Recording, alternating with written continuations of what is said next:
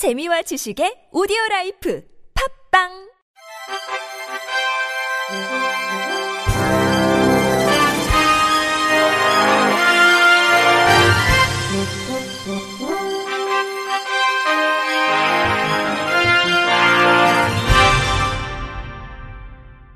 청취자 여러분 안녕하십니까? 8월 8일 월요일 KBIC 뉴스입니다.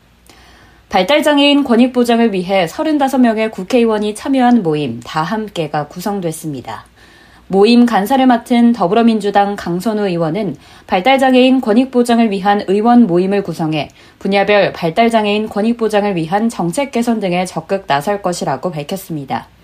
이번에 결성된 다함께는 반복되는 발달장애 가정의 비극적인 참사를 막기 위한 근본적인 해결책 마련을 위해 구성됐습니다. 이를 위해 범정부 차원의 발달장애인 종합지원 대책을 수립하고 기존 발달장애인 지원체계 조정 및 개편 등 각 상임위별 발달장애인 현안을 발굴하는 한편 입법 등 실질적인 대책 마련을 목표로 활동합니다. 특히 다함께는 복지 정책을 다루는 복지위 위원부터 일자리 정책을 담당하는 환노위, 평생교육 정책을 소관하는 교육위 위원을 비롯해 정부 예산을 심의하는 예결위 위원까지 다양한 상임위 소속 의원들이 모임을 참여하고 있어 총체적인 발달장애인 지원 정책 점검과 개선을 이끌어낼 수 있을 것으로 기대됩니다. 다 함께는 지난 7월 강선우 의원이 대표 발의한 발달장애인 참사 대책 특별위원회 구성 결의안과 발달장애인 참사 대책 마련을 위한 촉구 결의안의 국회 통과를 위한 노력에도 더욱 박차를 가할 계획입니다. 의원 모임 구성을 제안하고 간사를 맡은 강선우 의원은 발달장애 참사를 막기 위한 국회 내 특위 구성 결의안과 대책 마련 촉구 결의안에 170명이 넘는 여야 의원들이 동참했지만 여당의 소극적인 태도로 국회 내 특위 구성이 더딘 상황이라며 국회 특위가 구성되기 전까지 이번에 결성된 의원 모임을 통해 발달장애인 참사를 막기 위한 근본적인 해결책 마련에 최선의 노력을 다하겠다고 각오를 밝혔습니다. 현재까지 다 함께 모임에 참여한 국회의원은 김영주 국회 부의장, 전해철 국회 환경노동위원회 위원장, 김영호 국회 교육위원회 간사, 조승래 국회 과학기술정보방송통신위원회 간사, 강득구, 강민정, 강선우, 고민정, 김민석, 김성주, 김승원, 김영배, 김주영, 김태년, 김희재, 도종환, 서영교, 신정훈, 안민석, 양이원영, 유정주, 윤건영, 이수진, 이용빈, 인종성, 임호선, 정태호, 최기상, 한병도, 한정혜, 허영, 허종식, 홍정민, 황운하, 황희 의원 등 35명입니다. 한편 의원 모임 다 함께는 정기국회를 앞둔 8월 말에 출범식을 열고 본격적인 활동을 시작할 예정입니다. 방송통신위원회는 누리집의 2023에서 2024년도 공익 채널과 장애인 복지 채널 선정 심사 일정을 공고했다고 밝혔습니다. 공익 채널은 방송법 제70조 제8항에 따라 방송의 공익성 제고 등을 위해 방통위가 2년마다 선정하는 채널에 대해 종합 유선 방송, 인터넷 멀티미디어 방송, 위성 방송 등 유료 방송 플랫폼에서 분야별로 한 개 이상씩 의무적으로 송출하도록 한 제도로 2006년부터 운영했습니다.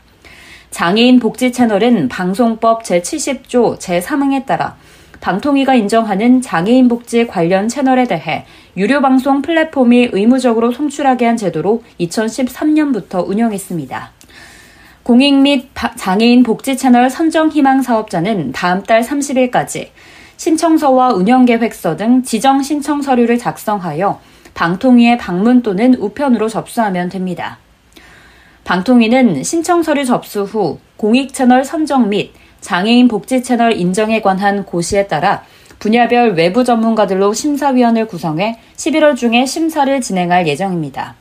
한상혁 위원장은 방송의 공익성과 다양성을 제고하고 사회적 책임을 다하기 위해 사회적 소수자들의 미디어 복지 실현에 기반이 되는 좋은 프로그램을 제작 편성하고 있는 우수한 채널들의 많은 신청을 기대한다고 밝혔습니다.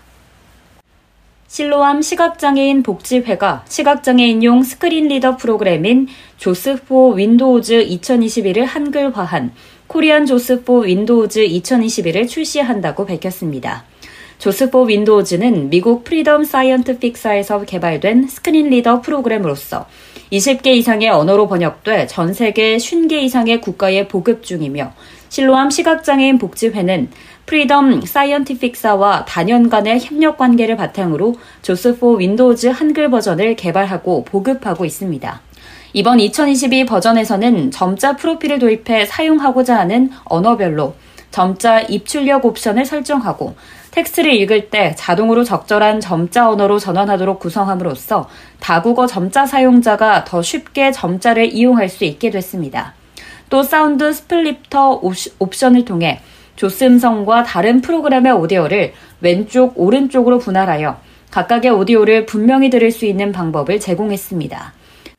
그 외에도 점자 viewer와 텍스트 viewer를 제공해 JAWS가 현재 출력 중인 정보를 화면에 시각적으로 표시함으로써 비시각장애인인 교육 담당자나 테스터가 JAWS에서 출력 중인 정보를 검증하거나 확인하는 데 도움을 줄 수 있도록 했습니다.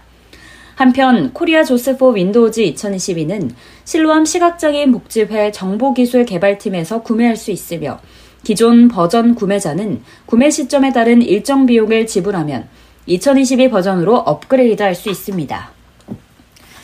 광주시는 장애인들이 지역사회에서 안정적으로 생활할 수 있는 자립 기반을 조성하기 위해 제2차 장애인 탈시설 자립생활 보장 5개년 계획을 추진한다고 밝혔습니다. 광주시는 2017년부터 추진해온 1차 탈시설 자립 지원 계획 사업을 보완하고 세계적으로 정책을 추진하기 위해 외부 전문가 등으로 민관 합동 테스크포스를 구성하고 운영했습니다.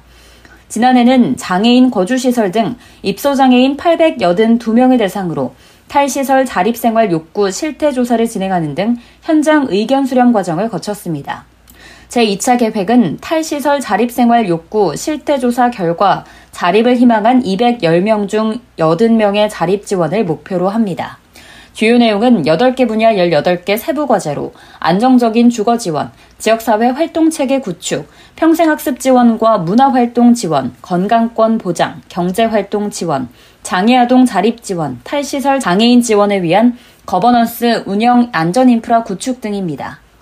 유미수 광주시 복지건강국장은 시설 장애인들의 권리중심 2차 탈시설 자립생활 보장 계획이 장애인들의 삶의 질을 높이고 인권 보호에 도움이 될 수 있도록 하겠다고 밝혔습니다.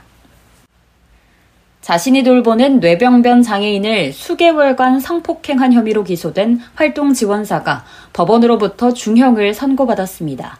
법조계에 따르면 춘천지법 형사 2부 재판부는 성폭력 범죄의 처벌 등에 관한 특례법상 장애인 유사 성행위와 강제추행 등 혐의로 기소된 A씨에게 징역 10년을 선고했습니다. 또 신상정보 10년간 공개, 고지와 아동 청소년 관련 기관 등의 10년간 취업 제한, 7년간 위치 추적 전자장치 부착을 명령했습니다. 뇌병변 장애인 B씨의 활동 지원사로 일한 A씨는 2020년 11월부터 2021년 6월까지 B씨에게 여러 차례 유사 성행위를 시도하고 강제추행한 혐의 등을 받고 있습니다. 이에 피해자인 B씨는 자신의 피해 내용을 노트북 카메라로 촬영해 증거를 모은 뒤 2021년 6월 A씨를 고소했습니다. 재판부는 피고인은 장애활동기관에 소속된 활동지원사로서 장애인을 보호해야 함에도 범행을 저질렀다며 피고인은 진지하게 반성하지 않고 있고 피해자로부터 용서받지도 못했다고 판시했습니다.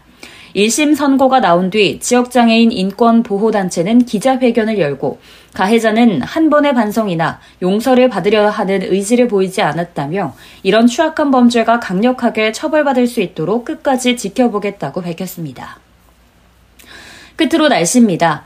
화요일인 내일은 전국 대부분 지역에 최대 250mm의 많은 비가 내릴 것으로 예상됩니다. 비구름대가 동서로 길고 남북 폭이 좁아 비가 내리는 동안 지역별 강수령 차가 크겠는데요. 비 피해가 발생하지 않도록 주의하시기 바랍니다. 이상으로 8월 8일 월요일 KBRC 뉴스를 마칩니다. 지금까지 제작의 권순철, 진행의 김예은이었습니다. 고맙습니다. KBRC.